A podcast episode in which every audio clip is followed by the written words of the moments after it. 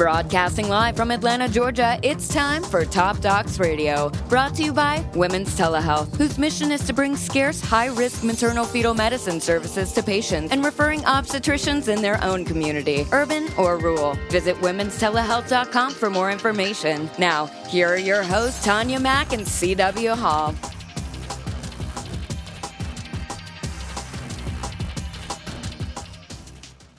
What is up, everyone? It is CW. Thanks for joining us on the Top Docs radio show. We have Tanya Mack from You Women's do. Telehealth You with do. us in the studio, and it is Women's Health Week. It is Women's Health Week nationally. It is like the 30 something year that we've celebrated women's health. So the whole idea of it is to empower women to make their health a priority and to take time out to reflect on how we can improve our health over our time. And prevention certainly is key. I think women sometimes, CW, think that they are just too busy. You know, we get busy with life and busy as caregivers, and we're the last one on the list. So hopefully today we'll learn a little bit about taking care of ourselves. And we have as our guest today Dr. Ann Patterson. Welcome, Dr. Patterson. Thank you. And she's a board certified OBGYN and past president of the OBGYN Society. And she's going to be talking to us about screening tests and lifestyle changes and things we can do to help take care of ourselves. She has her master's in aerospace engineering from Georgia Tech. She's been a previous guest with us before. She's we- like a rocket scientist. she is actually a rocket. scientist. I think didn't we buy you a T-shirt one time that says I actually am a rocket scientist, and um, went on to go to medical school at Emory and did her OBGYN residency and her maternal fetal medicine residency both at Emory. She currently is the CEO of Women's Telehealth, our company that sponsors this show, and we're happy to have you here and during Women's Health Week. Thank you. Glad to be here. Very good. So let's start at the beginning. I want to start about, we talked about uh, just at the opening about prevention is a big key to getting and ke- keeping healthy. Um, and we know that as girls. I mean, our moms teach us go get your well woman checkup. Go. We know that piece of it, but we just don't do it. Why do you think that is? Well, I, I just want to take a minute and say young moms really need to instill this in their daughters that they need to take care of themselves. And you start by taking care of yourself, and the, the children in the household see this. Mom takes care of herself. And that includes a healthy lifestyle. And so, you know, if you don't eat right, if you drink too much, if you never sleep, if you smoke, all of these things are unhealthy lifestyles. And these are the things your children are seeing. And believe it or not, we do emulate our parents. And so it's really important that children see a healthy lifestyle. So I want to encourage all young moms to really embrace a healthy lifestyle. Not only but does it help your children and your daughters specifically, but it helps you. And I would say one of the greatest lessons I ever learned in medical school was a professor who said, who is the first person you should take care of? And everybody, oh, the patient. And he goes, wrong answer. So then people came around, well, maybe, you know, my family get, my family's healthy. Go, wrong answer. The most important person that you can take care of is yourself because if you're healthy and you're well, then you can see that your family stays healthy and well, and then you can take good care of your patients. So it's still the same. You should take good care of yourself, and prevention is the first step, a healthy lifestyle, first step as well. And then your children see this. And then as the years pass and you age, you get the benefit of having a healthy lifestyle and having taken care of yourself and preventive care or early care if a problem arises. All of those things are very No, important. that's a good point. It's not just what we say. Our children see what we do, and we Well, kind of tend to forget we're the role models every day by our actions. I think that's probably very true. Well, let's talk about some of the obvious things first and get them out of the way. The big preventive screenings for women. So let's start with mammograms. When should women start getting mammograms? How long do we get them? What's the frequency? Kind of what are the, the rules of the road? Well, the rules of the road really are starting at age 50, you should start with mammograms.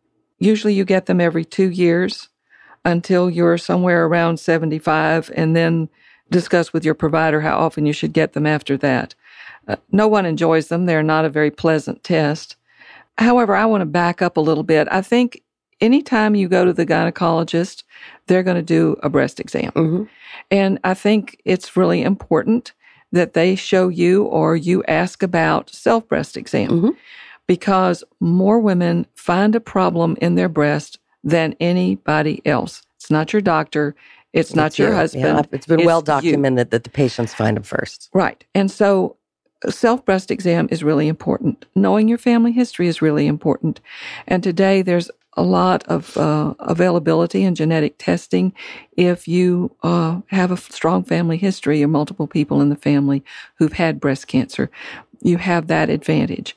And so in those situations, you need to talk to your doctor at length about do we start mammograms sooner than that. But to start with, in just a low risk person, self breast exam. And is there a good time of the month to do that, or it doesn't really matter? I know we talk about women in the shower and techniques and all that kind of stuff, but just kind of regularly.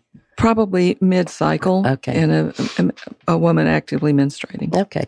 And what about if you do, if I'm one of those women who does have a history in my family, like my mother has breast cancer, when should, would I wait till I'm 50 to get a mammogram? What would be the beginning point for me? Well, obviously, it depends on when she started having problems and what the family history is. You certainly should probably start more towards age 40 than 50 Mhm. uh, in that situation, depending on also when she had Mhm. problems. Mhm. And self breast exams begin. I advocate them early. Uh, young women in their 20s should, That's- I think should, so, too. should know how to do a self breast exam Mhm. and should do it. This is And then they learn what's normal for them. Right. I mean, if you just take a step back in Atlanta, everybody uses a vehicle. It's a big integral part of our life. And when the road doesn't function as it's supposed to, Yeah, like- traffic is a real problem. And the last thing you want is your vehicle to break down and traffic be a, a real problem both for you and everybody else. So you get your oil changed. You they check the fluids. Uh, you make sure you have good tires. You air up your tires if you need to. This is all preventive maintenance. This is something you do so you don't have a problem. And this is exactly what you should do as a woman. You should look at all the preventive things you need to do and see that you do them on a regular basis. And this is just part of making sure you have a long, healthy life. Yeah. I think uh, we're in a community or time where instant gratification is really important to people. So they really don't get the the patterns that you lay down in your life now, you really benefit for on down the road, way on down the road. Okay, so let's move along to pap smear. So that's our second big one for cervical screening, cervical cancer screening. So when do they start? And now we now in the last 10, 15 years, we're talking about HPV. Right. So why don't you address that? So we've we've gone from having to do pap smears much more frequently to much less frequent because we know that the real root cause of, of uh, cervical cancer is HPV. And fortunately, we have a vaccine. And every young woman and every young man, uh, as they approach their teens, should be vaccinated. Uh, the pediatricians have done a really great job in trying to promote this and get it done. And so, long term, it has helped reduce the risk from HPV, which has been the uh, real cause of uh, cervical cancer.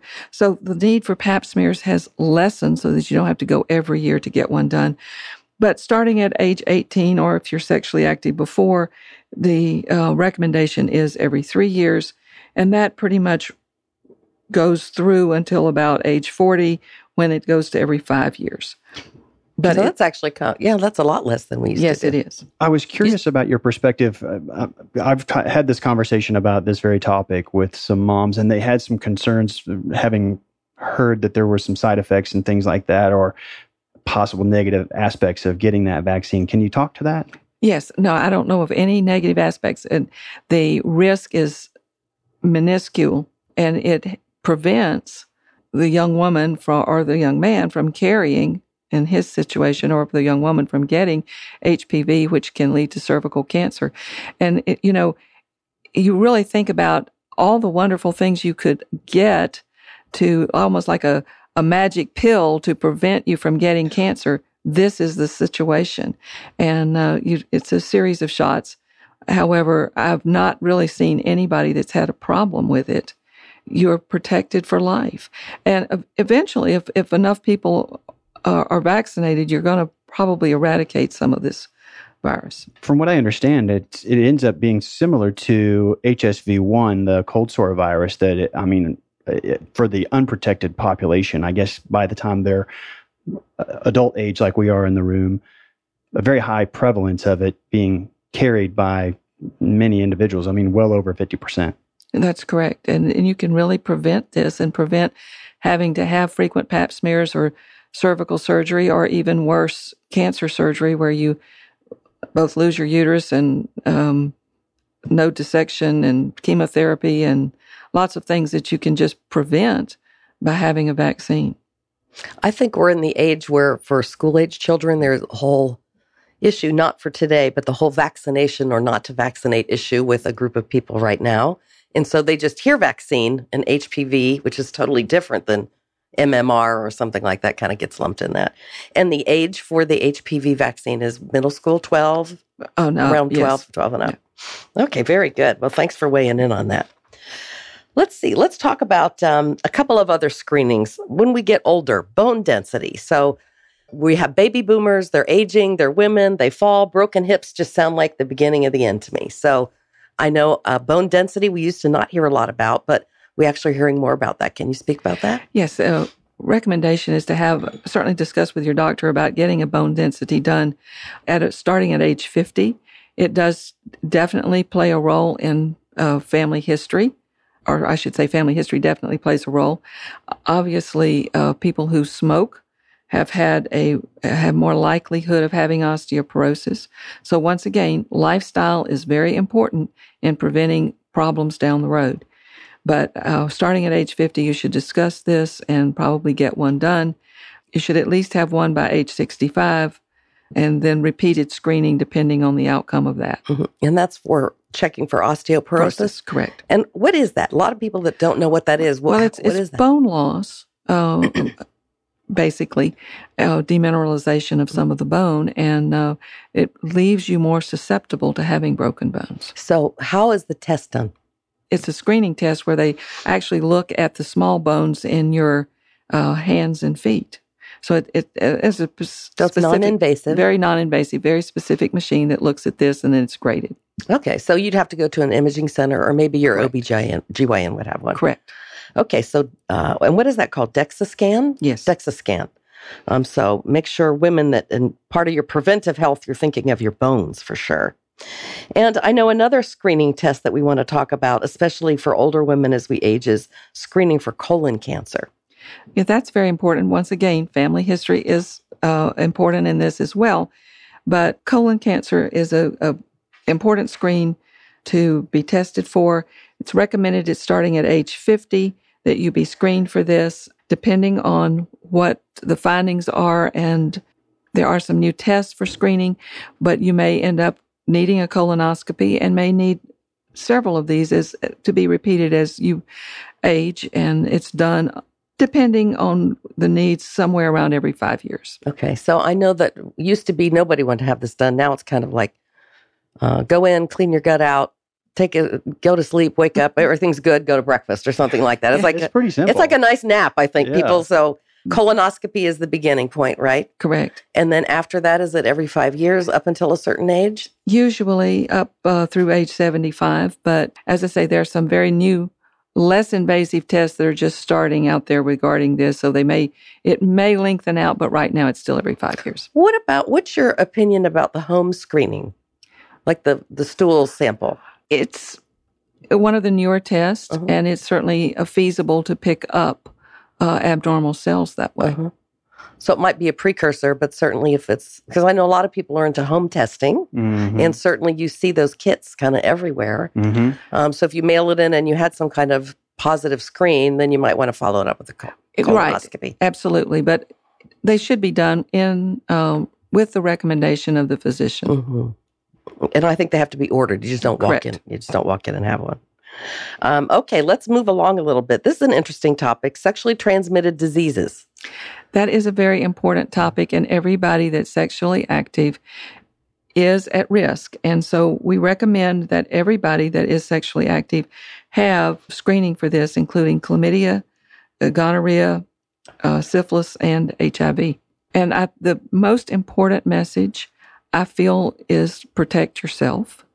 And the best way to protect yourself, obviously, if you're sexually active, is for for a woman to make sure her partner uses a condom, or for the man for to use a condom. That is the best way to help prevent the sexually transmitted diseases. But if you're sexually active, you certainly need to be screened for these. So, are there any trends? Like I, I hear a, a lot in the news about these retirement communities. That is one of the number one problems that we have in retirement communities. Unfortunately, that is true.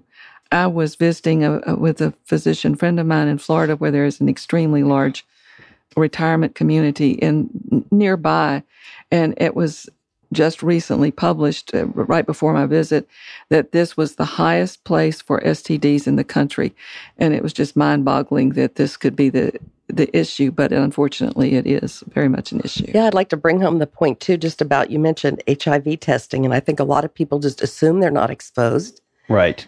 Um, they just you can have a partner or whatever but I I remember early in my career I met a woman who was 60 years old and did not realize that her husband had been exposed and then he exposed her she had, she was clueless Mhm. she was just clueless so um, i think that's good advice that you give From what I understand, that even at the college level now, that there is a very significant problem with the rate of occurrence of STDs in general, but HIV in particular.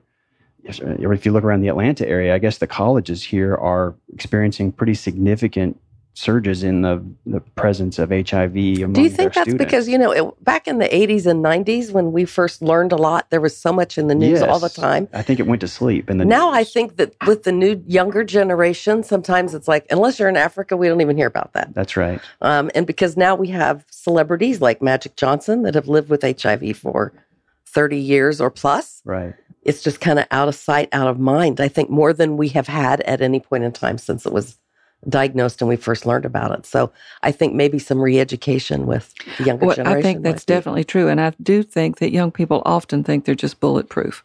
right. It's not going to happen to me.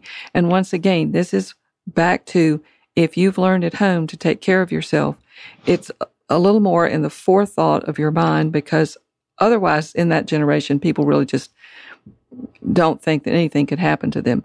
And that's not the case. So, prevention and good care of yourself is once again vital in all of these. So you're an OBGYN. Do you have any advice on talking to daughters that are becoming sexually active? Well, I think you need to be very upfront and, Now I know we're in the Bible Belt, so honest about what's going on. And I think you, it may definitely need to be a one on one conversation in a situation where both of you are comfortable and making certain that the young woman feels very comfortable expressing her opinions and not being judgmental about this. Because the most important thing a mother can have is a good dialogue with her daughter and have the daughter feel comfortable either talking to her or making sure that she has a, a medical professional that she can talk to about things that she would otherwise feel uncomfortable about. Mm. I only had sons, and I was very upfront with them about taking care of themselves always, uh, making sure that they would understand to protect themselves, and they uh, always would roll their eyes and groan Yes, yes. about, uh, oh, mother, I don't want to hear that about that again. And so I do understand that it's difficult, and I would always counter back at them at sex is my profession, I'm just legal.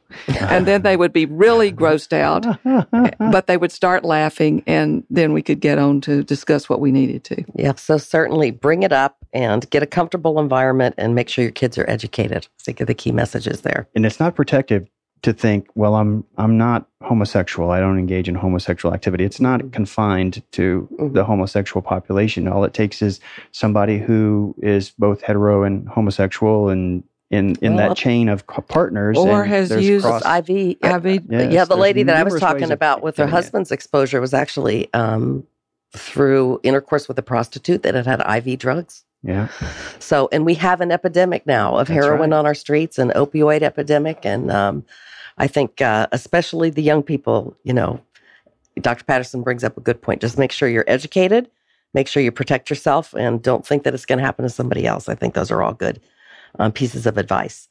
Well, Dr. Patterson, let's move along to a couple of other screening tests. We're talking, we're hitting on a broad range of topics.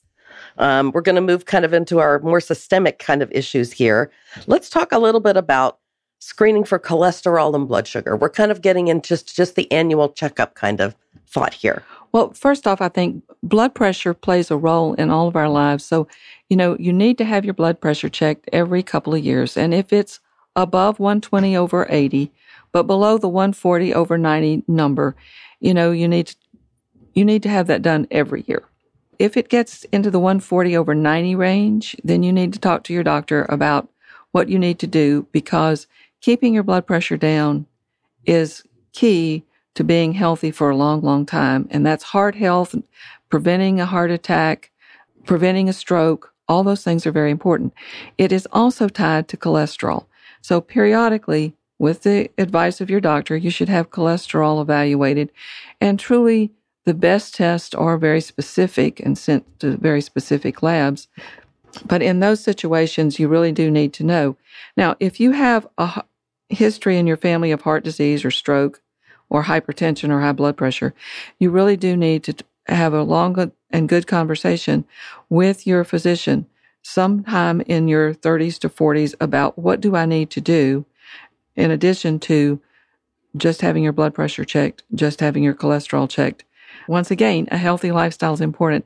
Being active, having good uh, exercise where you get your heart rate up is all important in uh, maintaining health. And certainly in those situations where you're susceptible to have those kind of problems, that's very, very helpful. Then, if you move from cholesterol into other screening, uh, diabetes is another. The blood sugar. Blood sugar is very important.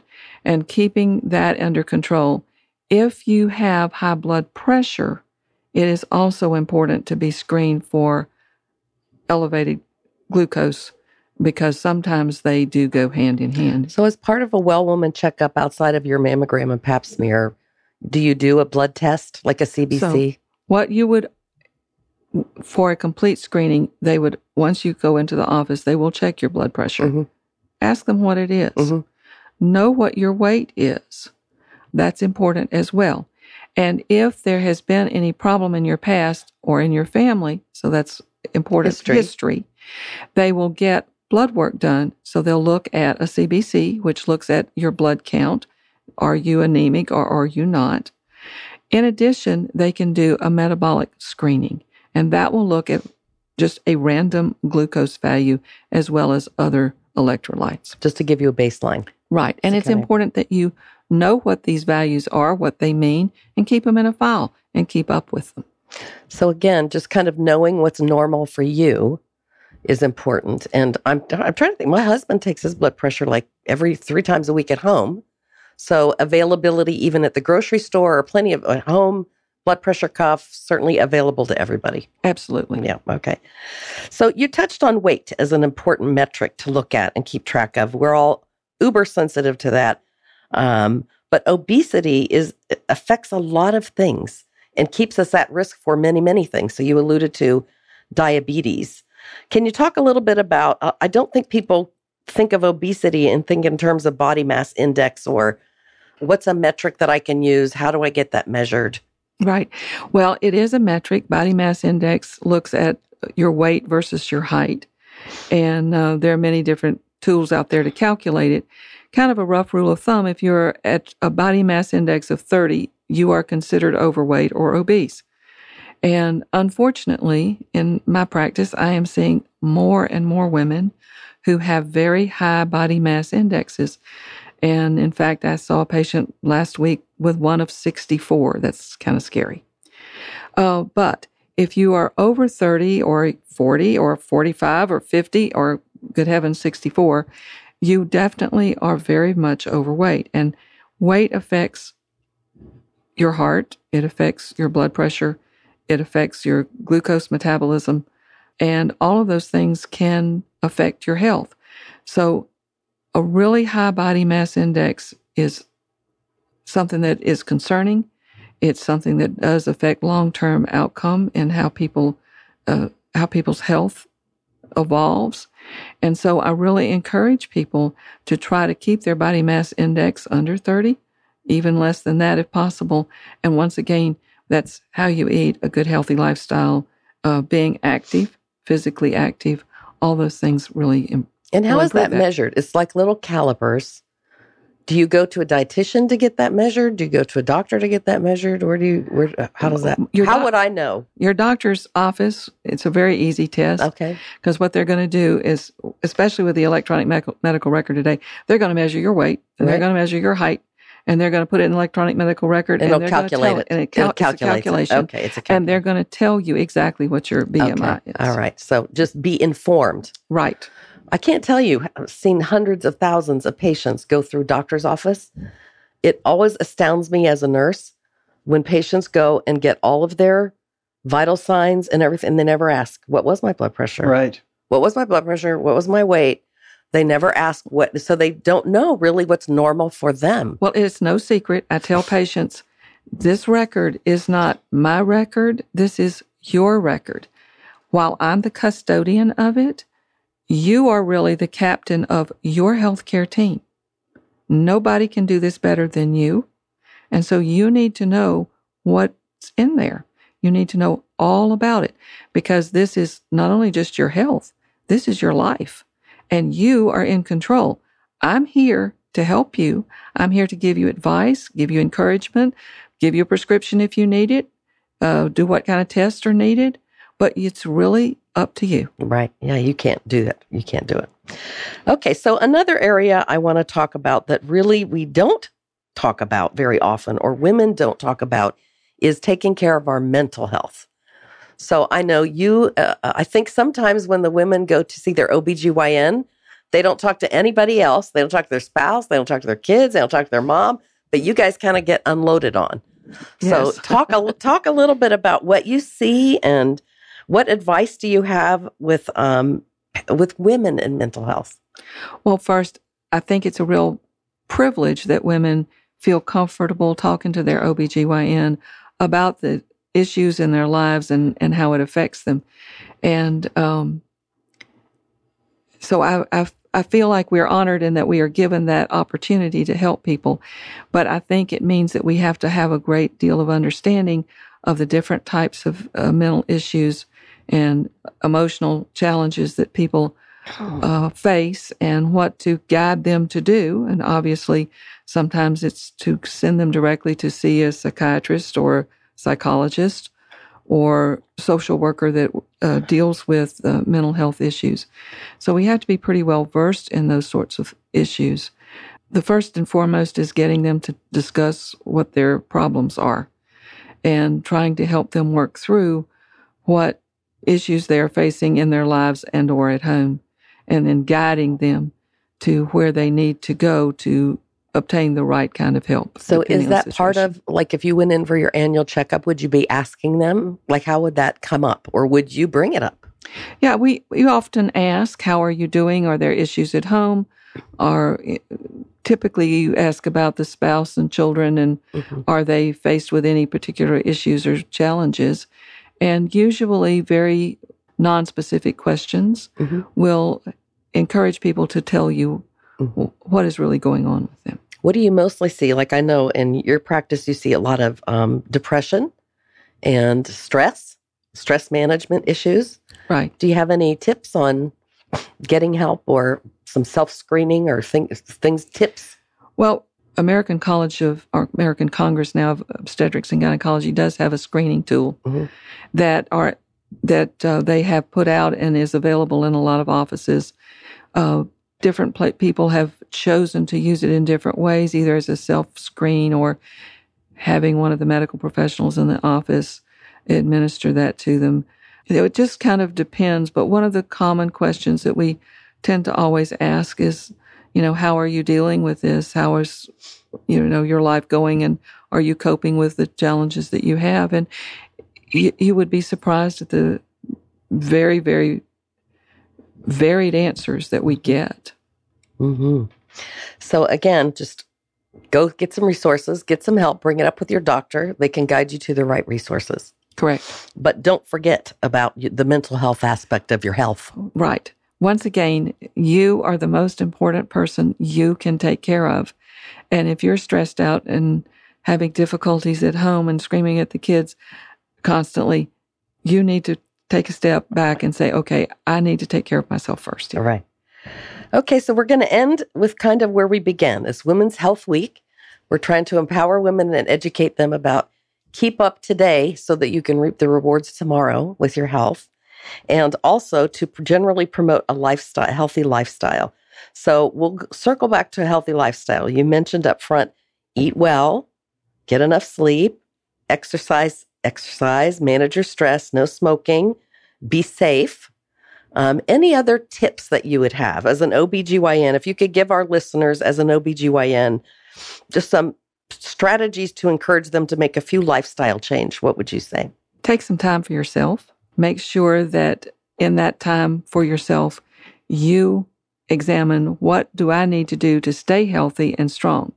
It's not about going to have cosmetic surgery or Botox injections. It starts way before that, and it means some time for me to stay healthy, and therefore I can promote the health of my family. Right. I think the big message I heard, my big takeaway from your talk today is really put yourself number one, or you can't take care of other people. And I think a lot of times women as caregivers are used to holding everyone up and they're the last in line to take care of themselves and the time runs out. And so things just get put off until there's a problem. But I think uh, your words of wisdom on just make the time, put yourself in the list, get your screenings done so that you nip things in the bud before you end up with a big problem is good advice. As best you can, that is the way to go. All right. Okay. Well, believe it or not, CW, we're to the end of our program today. National Women's Health Week. All of you women out there listening, um, please share. CW, we'll talk to you a little about that. I did want to um, tell you about one resource. If you, as listeners, go to womenshealth.gov, there is a big um, event. There are many, many screening tools on that website to help empower women to take care of their health right now. There's charts, some of the um, kind of guidelines that Dr. Patterson's gone over. You can print out there and go through yourself. There's a big social media thunderclap going on. There's many, many ways for our listeners to participate in National Women's Health Week. Uh, great information. Clearly, some very simple, straightforward things that you can do that will head off some very life changing illnesses. And it's it's funny how some of those simple things are some of the hardest things to get ourselves to I do. think fear. I mean, I think a yeah, lot of I, I think, think, time. True. People yeah. don't make time. Yeah. And I think when they find something, they're fearful. And so they wait and wait and wait. I don't want to be told I've got this or that. Well, I would say one more thing. Of course, denial is not a big part of my personality. Hmm. and I know that does play a role in a lot of people's lives. Put that aside. If there's an issue, address it. Mm-hmm. Yeah, don't get caught when you find out, you know, ah, I could have I could have kept this from happening. It's it's Right. so simple. That's what we hope. If you haven't done so already, in the upper left-hand corner of the show page is the Apple logo. That'll take you to the Top Docs Radio Show podcast in the iTunes store. Subscribe to us. We've got great guests. Tanya's always introducing you to fantastic guests like Dr. Patterson here, who shares some information to keep you and your loved ones healthy. So we hope you subscribe to us. And as Tanya was saying, please turn around and click share when you're listening to the show. You're going to put this out on LinkedIn or your other social media sites, and you could very well be putting information in the hands of somebody that means something to you that really makes a big difference for them. So we'll say thanks to the folks that do that and appreciate you making time to join us in the studio today, Dr. Patterson. Well, thank you for having me. And Tanya, great right. as always. We'll see you next time. Always goes too fast. We'll see you next time. Good afternoon, everybody.